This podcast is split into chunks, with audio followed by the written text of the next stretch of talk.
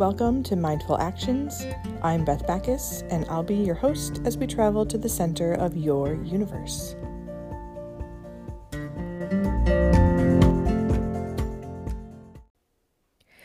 Today is a beautiful day, and it is the absolute perfect day to record this podcast episode. I slept horribly. I probably got about three hours of sleep. So I'm feeling pretty run down and groggy, meaning my voice is even lower than it normally is, which feeds in perfectly to this week's topic. Seriously, I couldn't have planned it any better. It couldn't have lined up better. Thank you, universe. But first, I want to take a quick moment to point out what I did right there. I slept horrible, I feel awful today, but I still managed to turn the narrative around. I took a crappy situation and found the positive in it. That is most definitely not something that old me would have been able to do. Old me would have woken up, been really crabby about it for at least half a day. I probably would have snapped at a handful of people. And so that is proof of my progress. That's proof of progress of how meditation and mindfulness really, really works. As my daughter would say, yay me. so, back to the topic. We all have things that we don't like about ourselves, things we're critical about, and things we wish were maybe different. Sometimes it doesn't even have to do with comparison syndrome. We don't even think about other people in this aspect. It's just something that we don't like about ourselves. So let's chat today about how we can use those things that we consider a weakness and look at it from another perspective to work on making it something that we like about ourselves, or at the least, something we can accept more and tolerate more about ourselves. One time when I was in middle school, I called a boy and his mom answered the phone because, you know, that was before cell phones and we actually had to call somebody's house and risk figuring out who was going to answer the phone. But when I called, his mom thought I said I was Seth and not Beth. And I, as a middle schooler, was completely mortified. I could not believe she thought I was a boy. Now, in retrospect, as an adult, I'm now realizing it was probably more a hit on middle school boys and puberty rather than it being the fault of my voice, but obviously my middle school brain couldn't comprehend that at the time. So, from that moment in my on in my teenage years, I vowed to work harder to train my voice to be higher. For those of you who don't know, I was a singer. I wanted to be a soprano. I wanted to practice my vocal range to be able to sing the high parts in high school. I was determined to be a soprano one. And then I went to college where I studied voice and opera and then later became a choir director.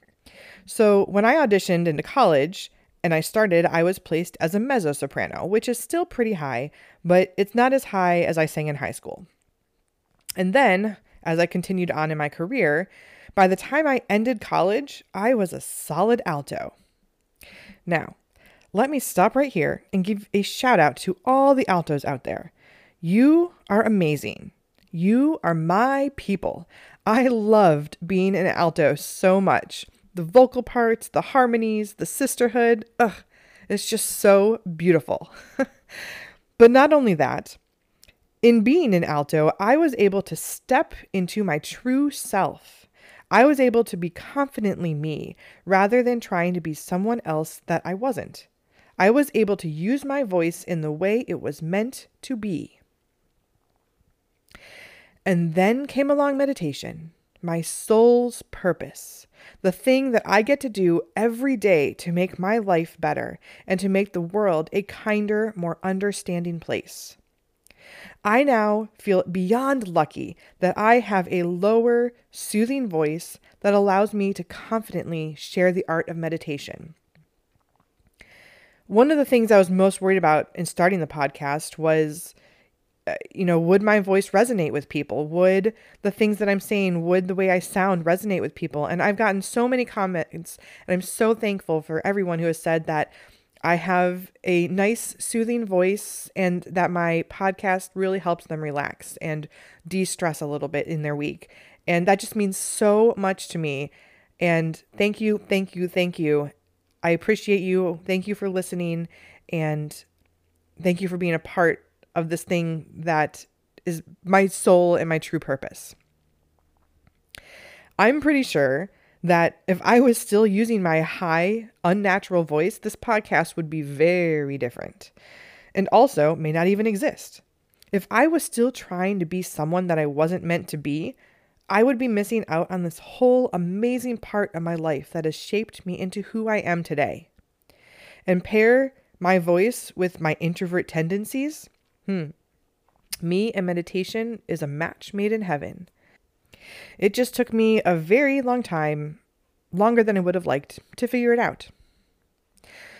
So, let's talk about you now. What is something that you're putting out there that maybe doesn't feel natural to you? Maybe something you feel like you've adapted into your life just so you can fit in a certain way.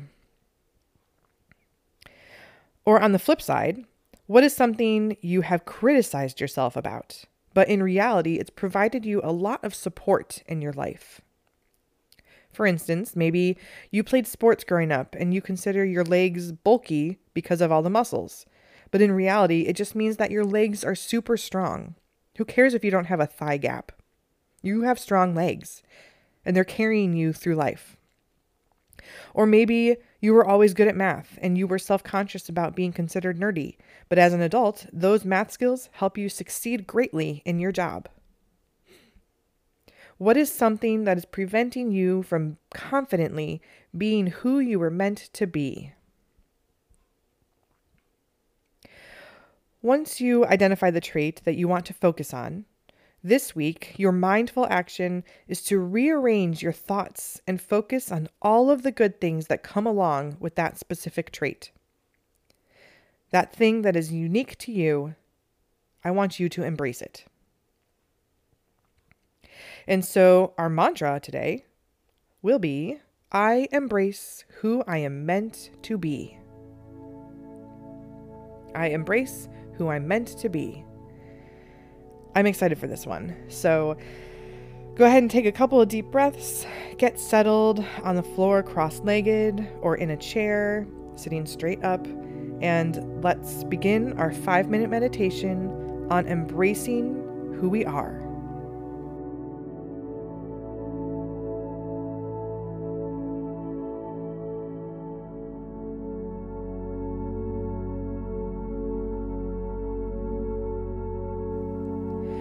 I'm going to change up the format of today's meditation slightly, and we'll be doing the mantra toward the beginning because I feel deep down that this is a really important one. I really want this mantra to sink in throughout your practice today.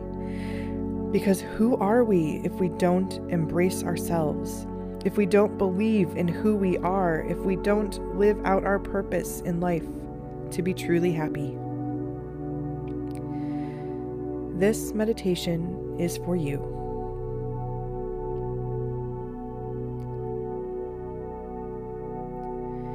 Breathe in and breathe out.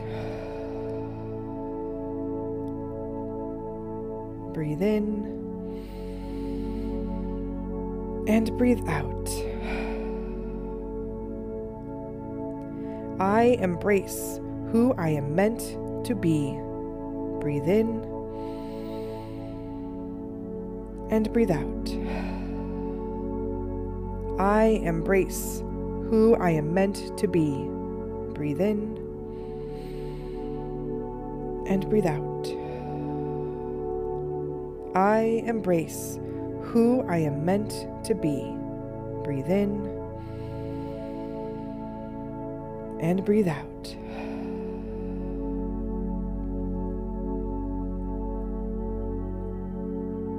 Focus on your own breath and your own pattern of breathing.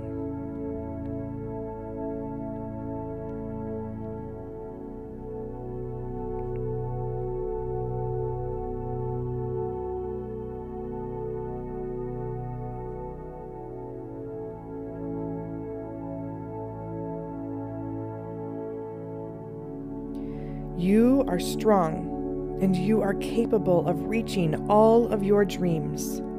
Every trait and every characteristic and every quirk that you have is meant for you.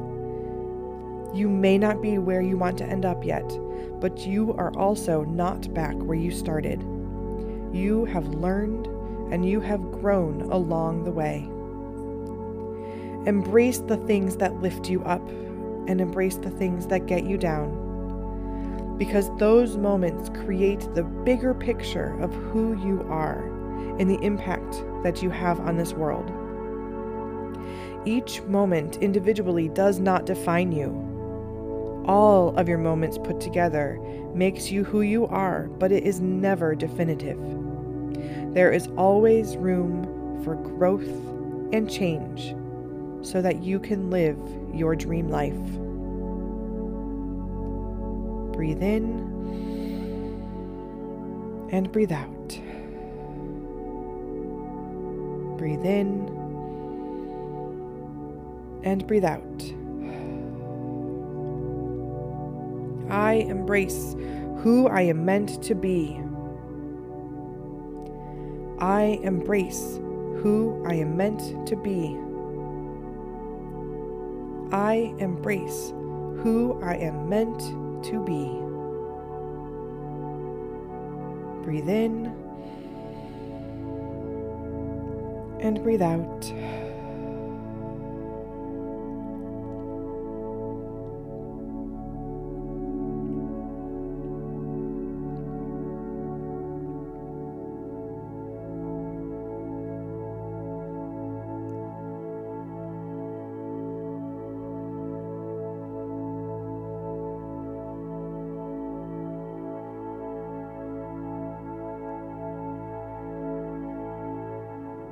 Begin to come back to the present, wiggling your fingers and your toes. Noticing your body sitting here in this space. I want to thank you for meditating with me today. Now, go out and embrace life this week. I am wishing you a life full of peace love, and Om, my friends. Namaste.